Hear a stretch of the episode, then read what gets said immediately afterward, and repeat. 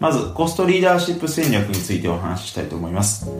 えー、コストリーダーシップ戦略というのは、えー、競合他社よりも低いコストを実現することで競争優位を築くというような戦略です。ハーバードビジネススクールのマイケル・ポーター教授が提唱したこの3つの競争戦略の一つです。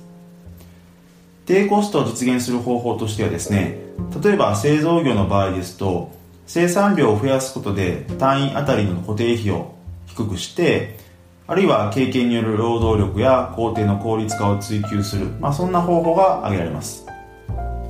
あるいは範囲の経済性というものを追求して生産技術や原材料を共有できる製品を扱うことも挙げられます。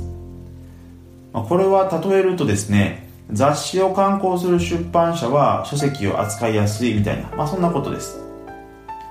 さらに稼働率を高めることも、まあ、コストリーダーシップ戦略においては重要です。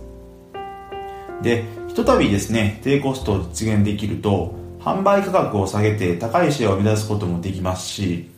他社と同等の価格で販売しそれでも高い利益率を確保することもできるということで、まあ、経営に非常に自由度が増すといったメリットがある、まあ、そんな強力な戦略がこのコストリーダーシップ戦略です。